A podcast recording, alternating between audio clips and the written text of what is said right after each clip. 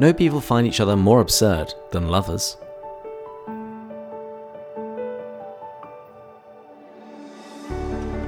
This is Pints with Jack, Season 5, Episode 23 The Four Loves Our Eros.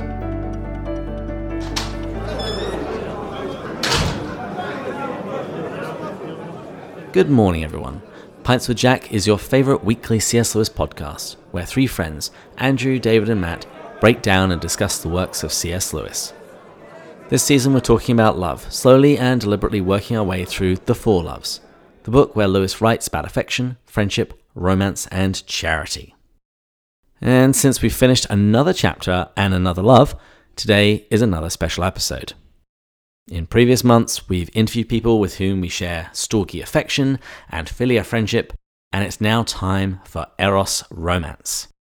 Today, Andrew and I interview our wives, which explains the quotation at the beginning of the episode, which comes from The Great Divorce. No people find each other more absurd than lovers. And we begin with Mrs. Marie Bates. Mrs. Bates, welcome to Pints with Jack. Thank you. It's a pleasure to be here. Now, it's rather unusual for a guest to invite another guest onto the show with them. So, would you please explain to the listeners who you have with you?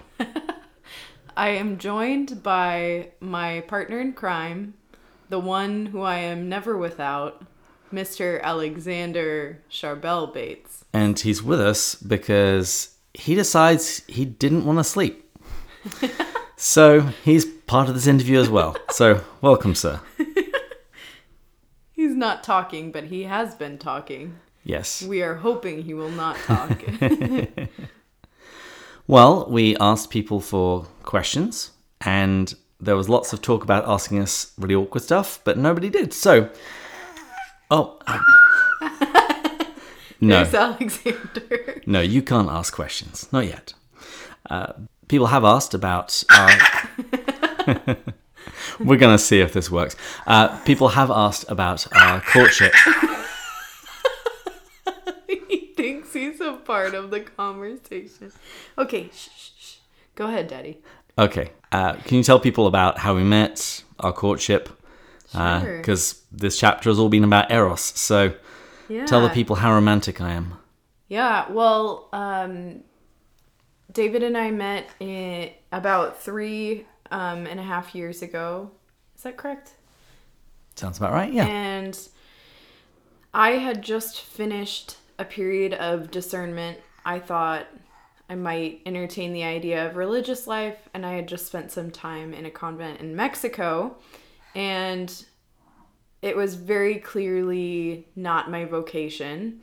And so beautiful, though, and a really good time of recollection. But when I came back to the States, um, I sort of just said this little prayer and said, Lord, if you want me to date, I'm open to it and I'm not going to do anything, but I'm open to it and yeah, he does not like that strategy. Uh, and then um literally within a week of me saying that prayer, I um, was I was at a talk one night at um, our Mother of Confidence in San Diego, and the talk was being given by this cute English man who was really really funny, and I I didn't know if I liked liked him like that, but I was interested in him, and so I stayed after the talk in a line to talk to him. But it was taking a long time because a lot of people lined up to talk to him. So I went and visited with my friends for a while, and I came back, and I was the last person in line at that point. And then David and I ended up chatting for maybe 15 minutes or so after after that, and I just thought he seemed like a great person. Um, he quoted some poetry to me, Khalil Gibran, and I, yeah, I really liked him. So, um, then I think what was next? You found me on Facebook. Because Mm-hmm, there was a sign in sheet. So I might have glanced over and seen which Marie's signed in. So I had your last name. So I found you on Facebook, like a stalker. And then, uh, you know, he was trying to, you know, uh, subtly introduce the idea of lunch together. And I said I wanted to go to this English pub with him if he would take me. And so, um, I have learnt that subtlety is mostly lost on Americans. And especially on me. Yeah, I, I think I said something along. We were talking about English food, and I said the only real place that I found that I like here in San Diego is Shakespeare's Pub by the airport. And so, what I was expecting her to say is, is to either indicate that she would really like to go sometime, hint, hint, or there would just be no follow up to that, in which case I know that I'm being friend zoned and we can just move on from there. Uh, but instead, what did you say? I think it was something along the lines of I won't go unless you take me. Yeah, He said he told me about it and I said, "Sounds great. I won't go unless you take me." Which is probably true. I don't know what else uh, none of my friends hung out there. So, I don't know what else would have drawn me down except maybe I would have been intrigued at some point and gone and tried um, the food, but I'm really glad that we did go on that first date. Well, let's talk about that first date. Uh, first of all, how many minutes late were you?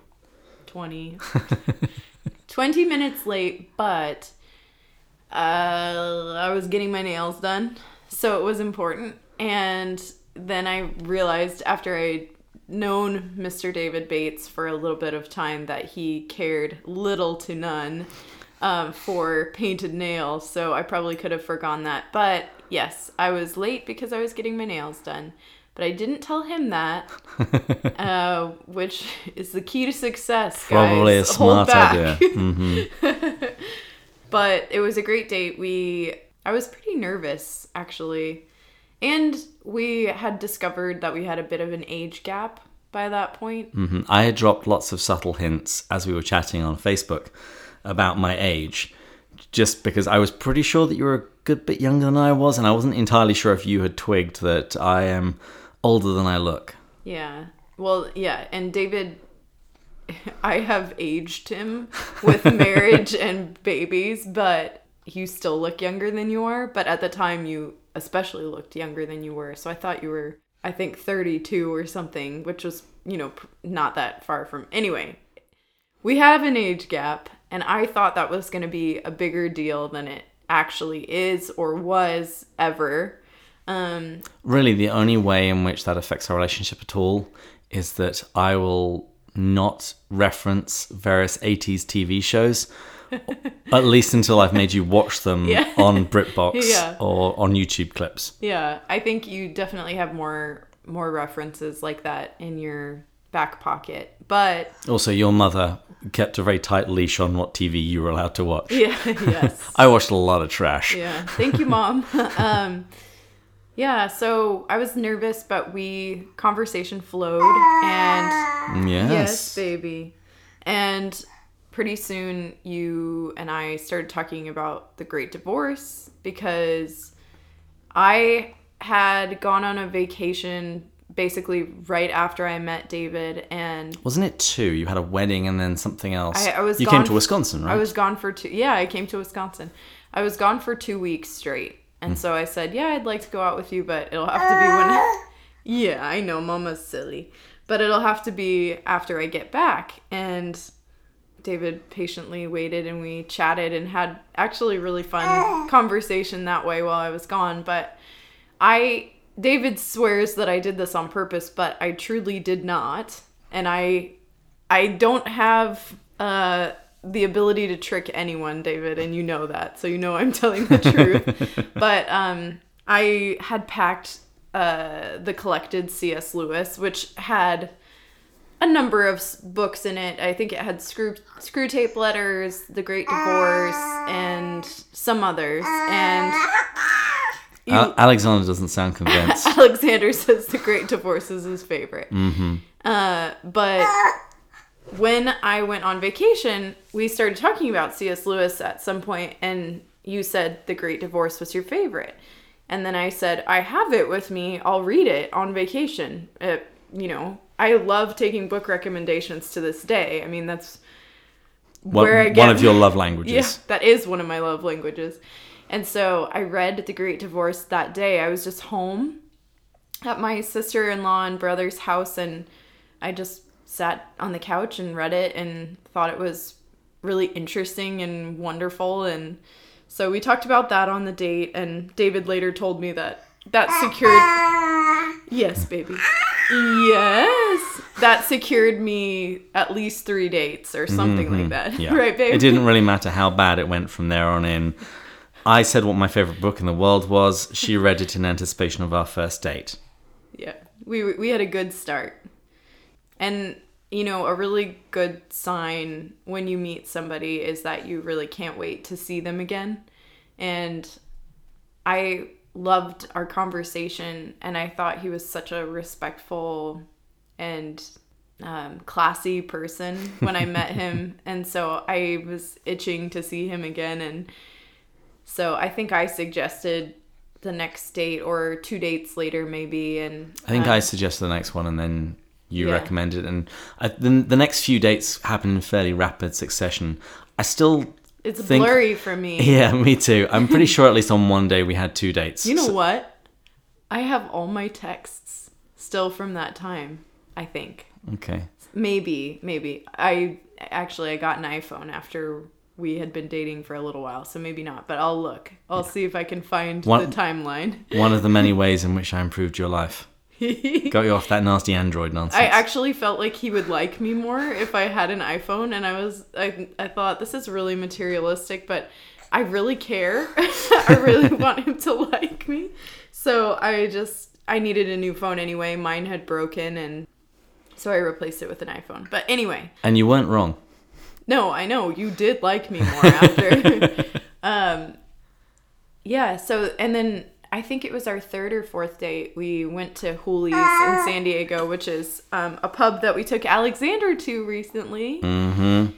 But The um, bartender had to cut him off. yeah, It's like you, you two, you've had too much, man. yeah, milk drunk. um, we went there. We had just this flowing conversation, and we were talking about things that mattered to us, and and you matter to us. Um, and I just kept thinking, man, I like him so much. Like he cares about all of the same things that I really care about, and I was getting really excited and just enjoying being with David. And that night was the first night that David held my hand, and it was just it made my heart like burst into a million pieces. But um, yeah, that was the beginning, and it was really fun and exciting. And I don't know, I just I can't recommend enough if you don't have someone yet, ladies. Just wait for somebody that makes you feel like that, that you can't wait to see again. Who's just Alexander agrees. Alexander agrees. Yeah, wait for somebody who who just makes you feel that wonderful and treats you so well. One of the other questions I had down was, did we have any memorable dates? Hmm. Yeah, for sure. We have a lot of memorable dates. My, you know what my favorite date I think that we've ever had was. It was for our one year together. I, we went on. A, Alexander, you don't even know this story. You weren't here yet. you goose. We went on a boat cruise in San Diego Bay and we dressed up in fancy clothes mm-hmm. and we ate delicious food and we danced and we went under the Coronado Bridge several times. and we were told that if we kissed underneath the Coronado Bridge, We would be together for at least 80 years, I mm-hmm. think. And so, I don't know, it was kind of a turning point. hang on, you missed a little bit on that because the first time we went under it, we didn't realize that we'd be going under it several times over the course of the night. yeah, this is true. But when we eventually came to the point at which we were going underneath it for the first time, we weren't together for we weren't together. reason. One of us was in the bathroom, the other one was. So we ran to each other. we, do you remember? We ran to each other and we ended up in this little hallway of mm-hmm. the boat and we kissed under the bridge as we went under it. And I remember thinking, thank God. And then we, every time we went under it, the DJ said the same thing. And I thought, oh, we actually had 15 opportunities to get that kiss right. But um, not that I'm complaining. Um, I'm sorry, Alexander. It's kind of gross. I I know. know. he goes kissing you.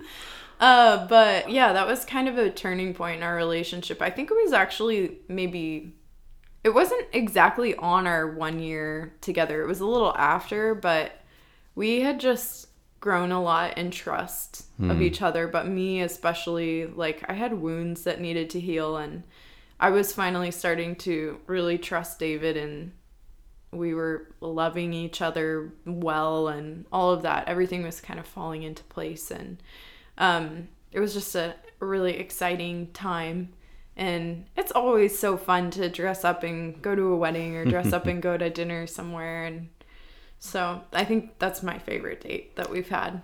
And one of the couples also on the boat voted us best dancers. Yes.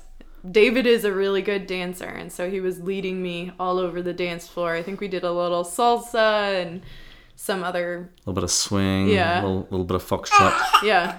yeah. Oh, you like to dance too. One of the other dates that we went on fairly early on, we had a picnic in one of the parks. Oh, that was about Park. a month or two in. Yeah, I mm-hmm. remember that. And it was kind of funny Did you enjoy that date? absolutely because you bought food. you guys, the women, I should say, women, the key to your man's heart is very simple. Food, smiles, kindness. Do But- those things.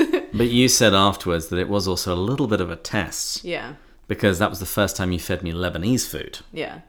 Well, I, I thought if he likes this, then this is a really good sign for him with my family because it's delicious food. I mean, you'd be crazy not to like it. but if you didn't like it or if you were turned out to be sort of a picky person who couldn't go with it and try something new, I that kind of says a lot about the kind, you know, that wasn't the kind of person I was looking for. So we took this picnic dinner to Sabita Park and we had lamb, I think, Yep. and tabbouleh and um, za'atar and I don't know what else I made, but um, it was delicious and garlicky and wonderful. And then I think we went and saw a movie after. Yes, it was The Incredibles 2. Yeah, that was really fun. And you passed the test. Flying colors. And all I did was just eat what was put in front of me. Yeah. This is one of my main skills. Now I know that I could literally feed you peanut butter on bread and you'd be very thankful. Mm-hmm. Um, but at that point, I, I still wanted to impress you. Are you okay? We've got a little man still hanging in here with us. Well, let's let's let's move the clock forward Mm-hmm. to proposal and marriage. At what point did you decide that you wanted to marry me?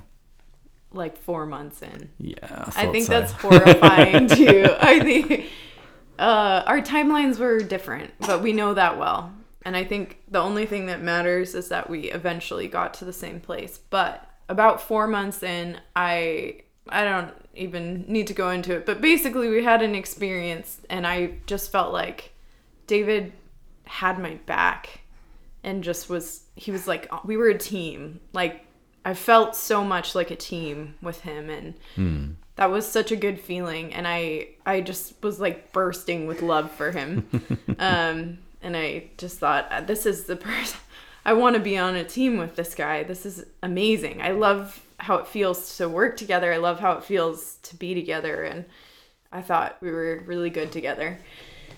And then obviously we dated a little while longer after that about a year and a half before we got engaged but that was when i knew i loved you. It- It's funny that you say it like that because my process of thinking was actually very similar, Mm. but I just required a, a bigger data set. Yeah I required it required more conversations, more things for us to talk through and work through. And just the other day, one of my friends, he's dating a girl, and he had some questions about some you know possible areas of friction between them. And I told him that these areas of friction, this is this is this is where you find out what your marriage is mm. going to be like. Yeah. How do you treat each other when you disagree? How do you treat each other Yeah. when you don't quite understand why the other person seems to be blowing this thing out of proportion? No, exactly. I mean, how many how many of us have dated someone who when we say we're not feeling so sure about the relationship or we're just not feeling good in general, they get super super angry and they end things or they act pretty disrespectful towards you. That's the, their true colors, you know. Um and I felt like when we were tested, I could tell at times you were super frustrated and I was super frustrated at times, but we I think were usually pretty respectful and mm-hmm.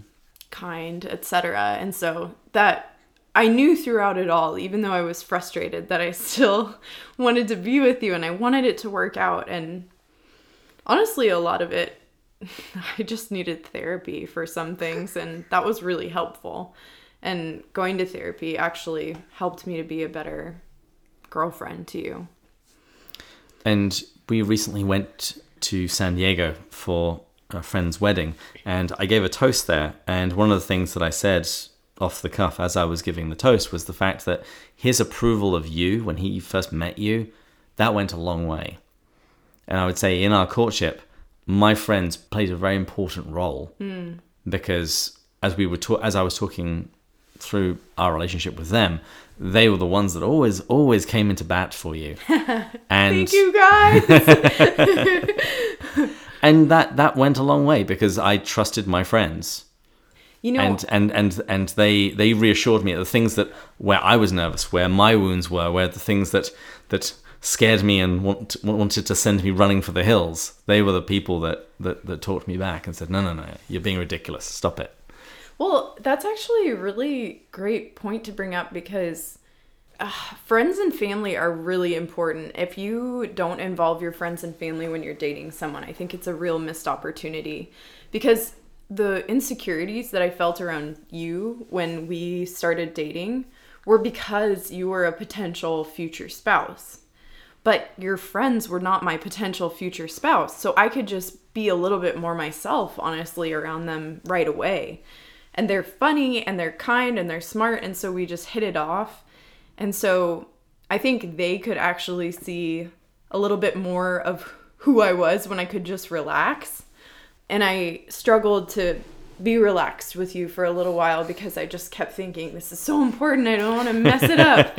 Um, and so yeah they were totally my allies in it. And i kept thinking even if this goes south I will be heartbroken, but I've met so many good people through David and Yeah, I pretty much had to marry you if I wanted to keep all of my friends because you had pretty much stolen them all. Well, let's move things forward to wedding and married life. How did that the go? best. um, well, our wedding was a little crazy. We got married in the oh, I know. We got married in the midst of COVID. So we replanned the wedding a few times, mm-hmm. give or take 5 times. but in the end, our wedding day was just absolutely perfect and beautiful and I felt like the most beautiful woman in the world when David looked at me that day and Although I didn't cry, I'm sorry. I know. I I kind of wanted you to cry. I'm not gonna lie. I'm a little dis, but you're you, and you don't cry easily. So I didn't expect that, but it was such a special day. My with my dad. Um, and oh, um, it was such a special day with my dad and all of our family, and um, you know, we had to kind of Skype David's family in from England, which was really sad, to be honest, because we wanted them so much to be there with us, but we were really lucky that they were so willing to be there via video. So we got them. That was awesome. And then we had a, little home reception after, which was beautiful with dancing and delicious food and cake, and it was perfect.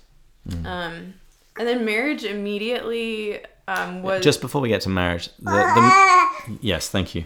Uh, my, the main thing I'd say about our wedding day is I felt very present. yes. I've been in lots of weddings in various parts, and I, I know how easily it can just sort of like blur by, or it's like one thing after another, after another, after another. But honestly, it felt like we went to church, we got married, and then we had dinner. Daddy, Alexander wants me Yes? to talk about how he he wasn't there yet. Okay, we missed Alexander dreadfully in anticipation. But you know, it was we, we went we went to the church, we got married, we, we came, and then we had dinner with our family and friends, And then we got to go to our home. as many as many as we were allowed, and and then you know, Then you drove us home to our condo. yeah, I, I know. I I feel the same way. On honestly, besides the lower bill on our wedding, which was amazing, um, I've It- never never felt so rich. it was so simplified that we were able to focus on each other and you know people since have asked us well how did you do it so inexpensively and it's like really how many things do you need to get married i cared about having a pretty dress i cared about us having good food um and I which wa- was amazing. Yeah. We had uh, Chaldean Chaldean sort of Eastern Mediterranean style food, and it was delicious. Easily best wedding food I've had at any wedding ever. And it was my own, and, And- I and I got to go back for seconds, and I didn't have to ask any it. anybody for Yes. permission. It's like I paid for this, I'm gonna go eat some more. Yeah, exactly. and I like I had this, you know, even before I met David, the High Kings have the their I don't know if it's their song or a cover of a song. It's probably a cover of a song called Marie's Wedding. And I just wanted to dance to that at my wedding. Like desperately wanted to dance to that with my family, especially with my little nephew Drew. And I got to do that. And yeah, it was just it was so easy to just focus on each other and I I didn't feel an urgency to like go and take photos or any of that. We did take some photos, but how many photos do you need and how many do you look at? Honestly, most people end up, you know, printing one and putting it on their wall. Oh, honey, honey. All right, we need to get beyond the wedding then into Yeah. married life, so we can talk about parenthood as well. I know Alexander's like, get to me, get to my part. Marriage, I will just say, is joyful and sorrowful to the nth degree, hmm. and I've never been I've never been so happy in my life. I've never been so sad in my life. Um, David and I lost a baby before Alexander, Olivia, and um, I think that pretty much wrecked our world. Um, we also just like had the fun of getting to know each other and like living together for the first time. Um, Which I would say was very smooth. yeah. No, definitely. Moving in together was very smooth. We have similar lifestyles, I would say, like ways of living. And I'm a and little bit more of an early bird, though, perhaps, maybe. a little bit more of an early bird and a little bit neater, if we're being honest, but not, you know, we both have strengths that help balance each other out. Um, and then we did our fair with baby. We did our fair share of laughing at each other as we were trying to figure out how to love each other. and I think that's really important. I didn't know it was important until we were laughing at each other and at ourselves. Um, yeah, and then we got pregnant with Alexander, and honestly, we just prayed every day that he would be healthy and strong, and he's the biggest gift that we've been given. And yeah, it's been a whirlwind, but I would not change a thing. What's been your favorite memories of marriage, I guess? Oh, that is really difficult. I, for me, it's the quotidian. It's the everyday that's mm. the that's the bit that I like the most. Whether it's just bringing you a cup of tea and some toast in bed, mm. which was something that we had a little bit of fight about before we got married, as to whether or not such things were going to be allowed. I'm gonna blame this on my mom. I was really, really trained to never bring food or drinks into my bedroom unless it was water. Because my mom is the most clean person in the world. And so she just knew crumbs and stuff would end up under beds. So I felt like, no way are we bringing food in our bed in the morning every morning but it's so lovely. And we have a tray. You know, we have trays that we bring tea and toast and things up on, and we're careful and and we're adults who can wash our sheets and all of that. So it's wonderful. If and when one of us does, perhaps by accident, spill the tea everywhere. I haven't done it in a while. Well, I think tea and toast is probably the perfect way to round this out. Hmm. Thank you for coming on the show, and thank you, Alexander. Are you kidding me? You have nothing to say now. Come on, Bubba. All right, it's time for bed. Oh, Okay, he doesn't look happy. We're going to wrap this up. thank you for having me. You're very welcome. I love you I Love more you than too. anything. and now we hand things over to Andrew. Well, hello, Pints with Jack. We have just concluded the Eros chapter, and so I am here with my much better half, uh, the crowd favorite Kristen Ditchfield Lazo. Well, it's great to be with you, honey. Well, and it's a very special day. We are actually in Florida at uh, my in law's dining room table where last night we celebrated uh, their 50th wedding anniversary. So we thought it would be perfect to record here. There's a beautiful orchid and some lovely roses on the table. How much more Eros could we want? We've got the perfect atmosphere, that's for sure. Well, we just wanted to spend just a, a few minutes with you all telling you our story because uh, I think more than more than most, our story has everything to do with C.S. Lewis and how we met. Had, a, Lewis had a lot to do with it. So when we meet him in heaven, we will have much to uh, much to give him thanks for. Um, it kind of all began with a picture. Um, I had seen Christin's book in years past, uh, The Family Guide to Narnia, but I didn't recognize her name. And I figured if I didn't recognize her name, arrogant as I am, why would I want to, you know, why would I, why should I buy this book?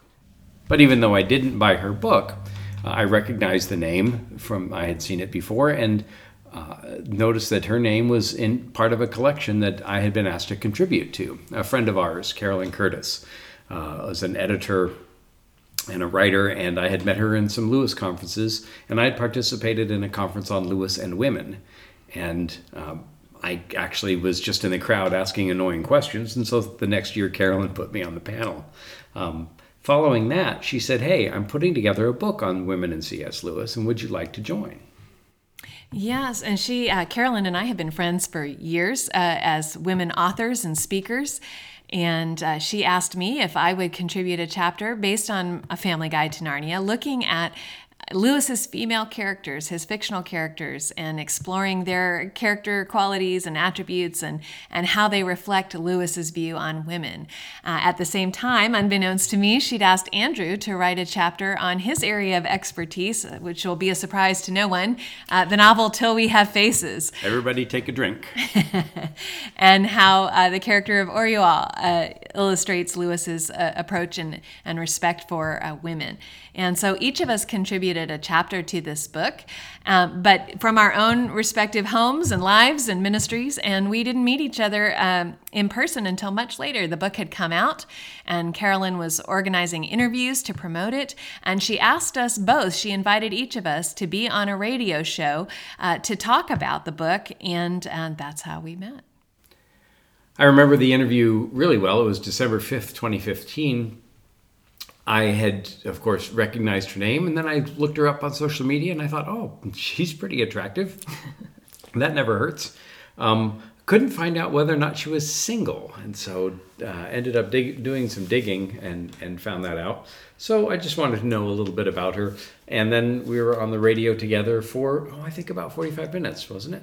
Yeah, we uh, we had to take turns because they couldn't have us both on at the same time. So each of us was listening online to each other's portion of the interview, and we tagged each other on social media as one does. You know, oh, great to be on the show with what was that guy's name again? Oh, oh yes, Andrew Lazo. Great to be on the show with Andrew. um, but immediately after ending the uh, the broadcast and doing the uh, appropriate tagging and promoting, I got a friend request. and then you thought Oh no, I I have run into a few a few uh, lonely guys over the years who've reached out to me through Facebook Messenger uh, friend requests, and I thought, oh, I forgot to look and see if this guy was single, and I hope he's not just hitting on me. I'd had some kind of unpleasant experiences with that, and I, so I determined to just um, to be aloof, friendly but aloof. You know, I didn't want to misread him, but I. I I wanted to be very cautious about our friendship and just uh, and see what see what would happen. But uh, I certainly wasn't expecting anything to come of it. Well, I thought she made the first move because she tagged me on social media. So. That's all it took, huh? well, and we enjoyed a few back to back or back and forth messages on Facebook Messenger. But every time I suggested maybe we talk on the phone, she was like, Yeah, I got to go. well, I, I didn't want to encourage you uh, because I wasn't sure what your motives were or what you were after. And I, uh, like I said, I've had some bad experiences and uh, I thought, well, I just need to keep my distance. But it was, we found so much to talk about. We had so much in common. I was enjoying the conversation so much that despite myself, I kept getting drawn in. And then, uh, and then you'd make a move, and I think, oh dear, I know, I, I need to step back. Well, and I don't know that I was necessarily making a move. At this point in my life, I thought, you know what? I may be single for the rest of my life, but I have wonderful friendships and I have wonderful work that I believe in. And if that's the case, and if that's what the Lord has for me, I was really at a place where I was content with just having the rich filial relationships. And I was enjoying the fact that Christin and I had so much in common. And so for me, it didn't feel like I was kind of making a move necessarily.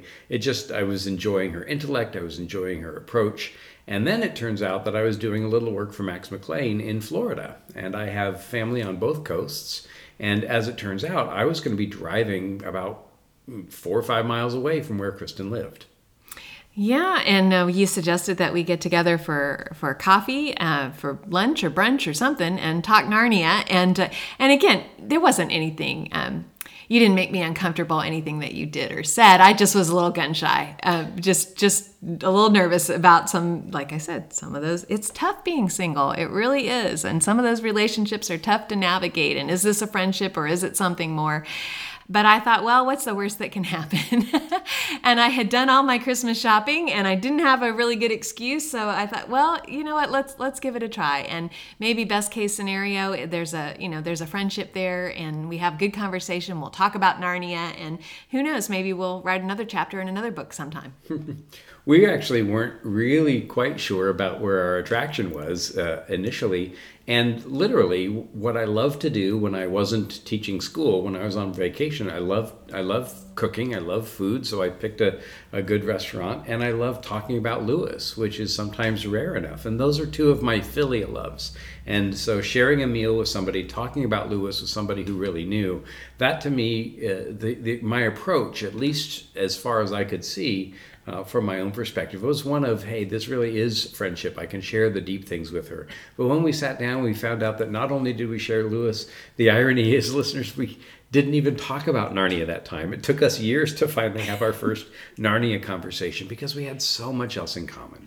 That's right. We talked about all kinds of literature and poetry and reading. We're both huge readers. Um, we also talked about some of the heartaches and pain that we had both been through, different kinds of grief and loss, um, the challenges of being single and being a single adult in a ministry and, and a career. We had both been teachers. And so we just, we found so many things that we could connect with. And one of the things that really struck me about Andrew is that I could tell that he had, um, you know he has a big larger than life personality uh, but there's so much depth underneath that. And i could see that he had been through some pain and some hard things and that he had worked through those things in his faith and grown stronger because of them. And that intrigued me. I wanted to get to know um, more of that side of him as well well, and it was uh, a pleasure to learn from you that you had gone through some difficult times and to hear how the Lord had been faithful to you. It was we had real talk. It was mm-hmm. real conversation. And even after that, I wasn't necessarily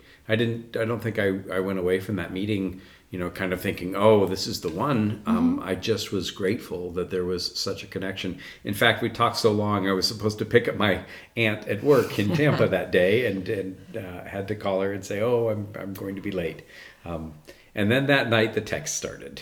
That's right. I had recommended a book. Uh, uh, Jane Austen is one of my other passions in addition to Lewis, and I recommended Persuasion, which is my favorite uh, I mean, it's hard to have a favorite, just like with Lewis, but one of my favorite of Jane's novels. And Lewis was a Jane Austen fan. I mentioned this to Andrew, and uh, I recommended the book. And to my surprise, he downloaded it immediately and then spent the next evening and the next two or three days sending me quotes from all the best parts.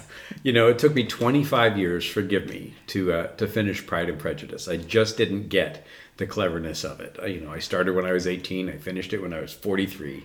Um, but when we were talking, Christin said, Oh, I'm sure you've read Persuasion. I said, Oh, I haven't. She said, It's one of the greatest love stories ever. And I said, Well, I'm a sucker for a good love story. And I did. I downloaded that night. I, I texted her all, all the funny bits. And and uh, it really it, it really began to um, it kind of snowballed from there yeah we were talking and texting like teenagers back and forth we had a, a voice app uh, messaging app that we used. And uh, every morning I would wake up and Andrew had read me a poem to start my day. And uh, we were talking way into the night. And even when we'd said, you know, I've got plans or I'm going to be busy, um, we still found ways to message each other. And then we got to a point where we suddenly realized that there's something going on here. This is this is pretty serious. And She actually did pick up the phone when I we I got her phone number. I was allowed to uh, to, to call her. Uh, the voice app that she recommended or that she recommended was called Voxer, and it was a great way to kind of talk almost in real time, but also to to send recorded messages, and and so that was a great way. And in those in those subsequent week and a half, there was just a lot of constant communication, and uh, and then I found out that Christin was actually coming to Texas for a writers conference. Yes, I was supposed to be there to speak at a retreat and participate uh, with a bunch of women authors and speakers. And uh, Andrew and I have been having such meaningful and deep conversations. Um, but we were getting to a point where it was like, okay, we have some other things that, if, if we're going to go forward, if this is something, if God is in this and it kind of feels like He is, then there's some conversations we need to have face to face. There's some deeper things we want to talk about if we want to even consider if this might be a relationship that God is calling us into. And if not, we need to not spend so much time talking and sending messages. We need to get on with our lives. Um, but uh, we decided that that we would get together. Andrew mentioned that he his 50th birthday was coming up, and he was having a big party with all of his friends and family. And uh, I decided, you know what, I can I can come into town a week early. I can stay with a friend and be there for his party because I feel like God is doing something here, and it might be significant for me to be here at this moment in His life, and for us to move forward in whatever this relationship was. Uh, so I flew in for my conference a week early, and uh, wow, that was a powerful week that we spent. You know, it, Lewis says in the uh, in the Eros chapter that that friendship can often turn to romance within the first thirty minutes, and in fact, will likely do so unless uh, the two people are loved elsewhere or are mutually repulsive, and of course, neither of those were true. it really the the connection was immediately there, um, and so I think it started as friendship, but it also you know edged very close to eros you know right away. There was an availability there and a vulnerability um, and and that was happening You know, so- some, sometimes people talk about, uh, you know, I, I, I stopped looking and then magically the person appeared. Uh, sometimes people romanticize their stories. But I, I think what really helped us, especially in that those early days, I mean, it, it, it happened very quickly.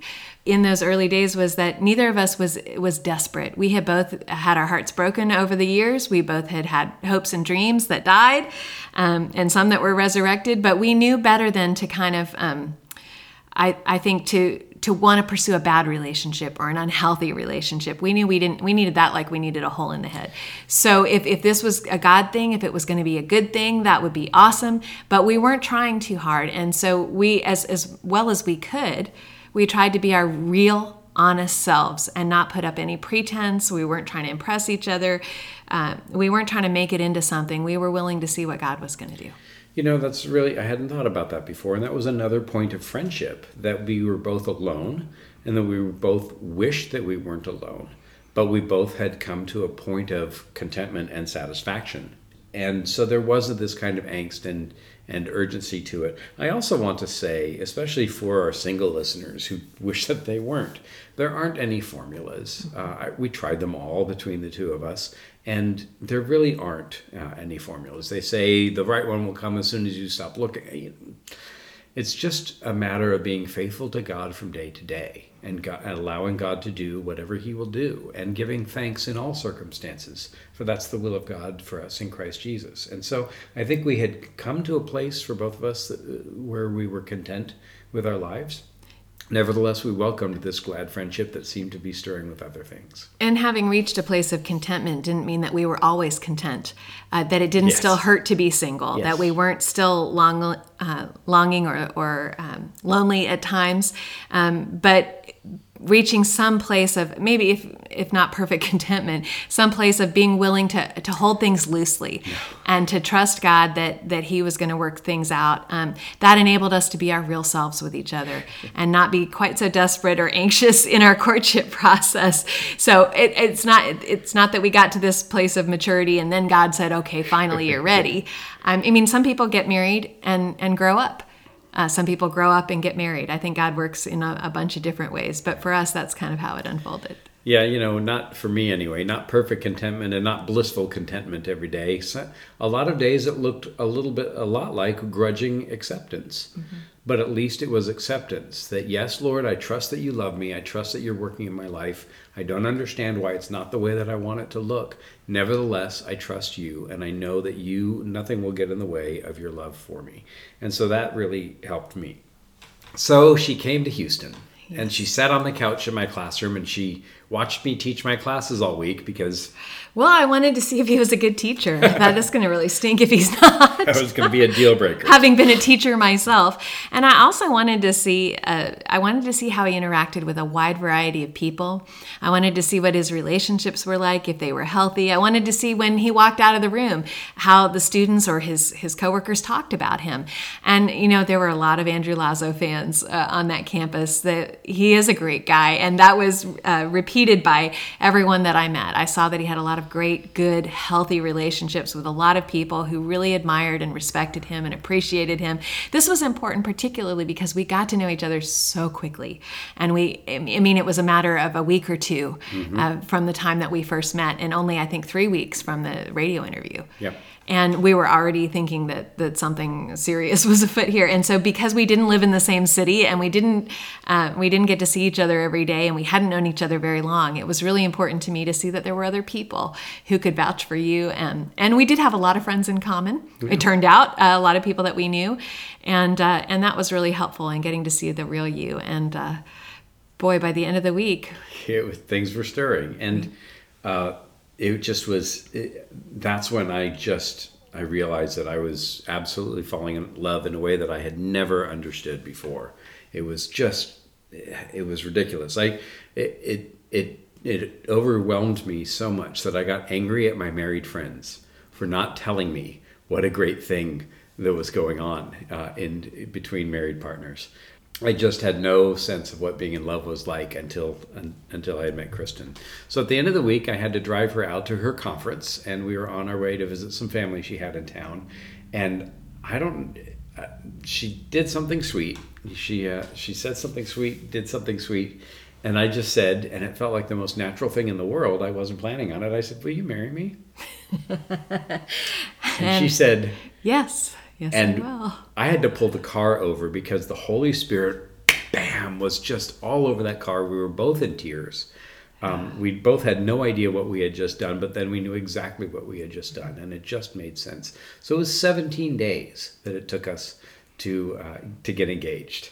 Yeah. Now, when we talk to young people, We always tell them we got engaged after 17 days, but we knew that we did not know each other nearly well enough to get married right away. So we waited a whole year. We set our, our wedding date for a year from the time that we got engaged so that we would have time to really get to know each other, uh, visit back and forth. I was in Florida, Andrew was in Houston. We wanted to get to know each other's family and friends. We wanted time for premarital counseling, which we highly recommend.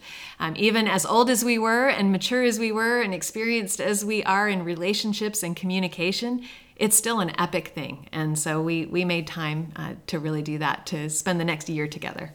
It was great, and getting to know her family was fantastic. We tried to let it be no more than six weeks without seeing each other, and you know a lot of Southwest and and uh, and and catching a plane on the weekends or whatever.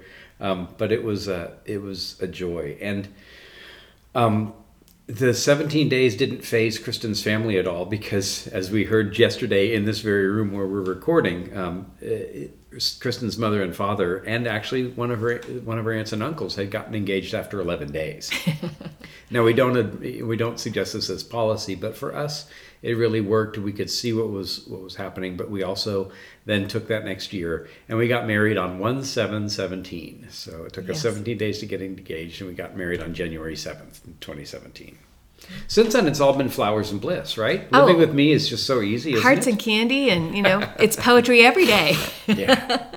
No, you know, the fun thing is we started out with a lot of poetry, a lot of great literature, uh, finding all these things that we had in common, and we're so full of romance and symbolism, and and uh, we share some of that uh, in our wedding website and with our in interviews and things. Um, we went all out for the symbolism and the poetry and the metaphor of it all.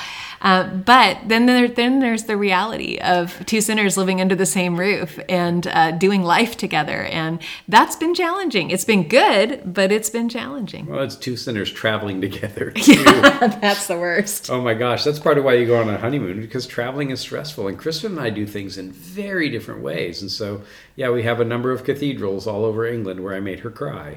Um, I joke about that that I cried in every cathedral in England when we went over for the Lewis conference. But what it what I did is I lit candles and I prayed that God would help us to learn to communicate and and learn to know each other in a not beyond the romance of it, beyond the the the eros into that storge and philia. Um, and and agape. We really needed the agape love of god to to bear with each other and learn to under, understand each other and overcome the, the disagreements and the challenges that are part of, of, of relationship. Well and that's one of the things that we'll talk about in this last chapter of the book is how agape or agape steps into the natural loves and strengthens the natural loves. And so when i'm not feeling particularly romantic or swept away the the encouragement to continue to care for and cherish uh, deliberately cherish. And and Christin does that for me. It happens when you're sick. It happens when we're not in the right mood. Whatever. Um, and that's one of the things that we have seen her parents bear witness to for 50 years is yes the romance is still there and the affection is still there a lot of that has subsided into being a family you know there's a lot of storge and we can see when we look at mom and dad what lewis meant that storge is responsible for nine tenths of the solid you know goodness or pleasure in in the world well, now that we've been married five years, um, you know, which is not a long by, my, by many standards, but it's still after five years, we have a life that we've cultivated together. We have we were alone for much of our, our lives and had these whole histories behind us, but now we have five years, six years, counting our engagement, of memories that we have made together and parts of each other's lives that we've borne witness to, and and that creates a family. Um, an affection of its own that nobody else has been there through through these things with me other than you and, and you for me. So well she's got a large family, but there are now four nieces and nephews and two more on the way. Um, and Christin is fond of pointing out to me, and I'm grateful that she does, that they will never have a world where there wasn't an Uncle Andrew. And uh, as ironic as being Uncle Andrew is, if you've read The Magician's Nephew, to be part of this family and to be welcomed in um, is uh, is marvelous. I got for Christmas one of my gifts was uh, a, a custom made apron, and it said "Brother, Father." Uh, brother, father, uncle Andrew, um, because of my coming priesthood and, and all the rest. But to be welcomed in, you know, I found this kind of ocean of storge, which was not a very strong love for me. My family has been distant and, and, and difficult. And so the other loves come in. You know, I think one of the ways that um, we've discovered a lot of things that we didn't know that we liked. Um, mm-hmm. And so Christin, Christin's family loves over Christmas to do puzzles. And her brother Nate especially has puzzle trays and we do, we do puzzles. And so that's something that we have imported into our Eros puzzles. Mm-hmm. So we brought it over from Christin's family, so that's storge. But now we'll go through Barnes and Noble and we'll pick out. You know, I love Vincent Van Gogh, and so we've got a Van Gogh puzzle. We've got a Jane Austen puzzle that we're working on right now. And so that's a way that you can add philia to Eros. And when we're sitting at the end of the day working the puzzle, it's not, you know, hearts and flowers and romance. We're chatting about our day and we're just investing our lives together. But that little puzzle table and the chairs that we got are part of our part of our home life, part of our household life. Right. We're thankful for all the things that that we do share that we do have in common because the way we think is very different and the way that we do things is very different but having uh, having that philia and and that storge um, helps us i think in those moments when the eros is, is on the down is waning or when we really need that agape love um, you know just having these things in common that has bonded our hearts. And we actively look for things that we can do to strengthen that bond. Well and this is one of those as well. We've been grateful to have christin on with pints with jack. We're looking forward to i think is, is it horse and his boy this season? And so our listeners are clamoring for christin to come back. We just got to teach on uh, on Lewis at our at Sunday school together, and teaching together, even though we have kind of different styles, has been another way that, that we have grown. What we mostly want to, to say is that our love is a testimony to God's faithfulness mm-hmm. um, to us in the midst of our difficulties and longings and, and absences and and and and grief. Um, and in the midst of our joys and the and the loves that we that we have, uh, this has been a way that God has been incredibly faithful, and there was a lot of waiting involved, and there were a lot of uh, a lot of sad years involved. But um, and and there has been some sadness, you know, since since we got married. But it's also a way where we can keep going out of ourselves towards the other, and when we remember to do that, it makes for a pretty nice day. Absolutely. Um, as one of my other favorite poets, Elizabeth Barrett Browning, says, God's gifts put man's best dreams to shame. Hmm. And that's certainly been true. You are a gift to me. Oh, and you're a gift to me, and you bring so much else with me too. So it's lovely to be here with your family, celebrating uh, celebrating love, and uh, and it's great to tell you listeners our stories and and we get lots of people who come up to us and say oh my daughter has been single for all of these years and you know your story gives us hope well it gives us hope too yes uh, to remember that god has never forgotten us. We're never off his mind. He always exults over us with singing. So i love that our story is a little bit like uh, like jack and joy's story. It's a belated uh, story late have i loved thee i think uh, augustine said but uh, but right on time. So, so that's a little bit of our story, and we uh, we look forward to plunging through the rest of our book together, and look forward to having Christin join us again. Uh, if you want to, is the, your website still has has all of that, right? It does. We, you know, this the kids are doing it these days, putting your your love story on a wedding website, and we did that so that all our friends and family could follow along and hear our story. And then I uh, took the text and the pictures and the things that we shared there and put them on my own website. So on christinditchfield.com, and my name is spelled like Christ in christinditchfield.com you'll find our, our, love story and you can read all the things that we shared when we were newly engaged and just full of poetry. Yes. Well there's more poetry to come. I gave her for christmas a card uh, promising her some some uh, some time with a blanket out uh, out in the sunshine in the springtime and some poetry. And um, and so we're happy to share that with you. Is also kind of a Pinterest dream wedding. Yes. So we had lots of lots of touches and flourishes that uh, that some of you may enjoy. So, thanks for spending some time with us and letting us uh, exult in our our love. And we pray that God will continue to reveal His love in all of the relationships that you have in, in, in your life, and even reveal His love and His faithfulness and His steadfast hope in the absence and longing, because ultimately we are not home here. And until we get to our heavenly home, we won't be fully complete in His love. So we wait that day, and thank you for joining us. So, signing off, it's Andrew Lazo. And Christin Lazo. On uh, Pints with Jack, and uh, thanking you for joining us. I hope you'll enjoy that peek into the Bates and Lazo households. Thank you all for joining us today, and thank you for your continued support, particularly our top tier Patreon supporters Thomas, Deborah, Anonymous, Bill and Joanna, Snort, Bud, Shane, John, Kevin, Brian, Kay, Paul, Kimberly, Gillis, Gary, Stephen, Matt, Kelly, Chris, John, James, Kate, Peter, David, and Rowdy. And please join us next time when we'll be going further up and further in. Cheers!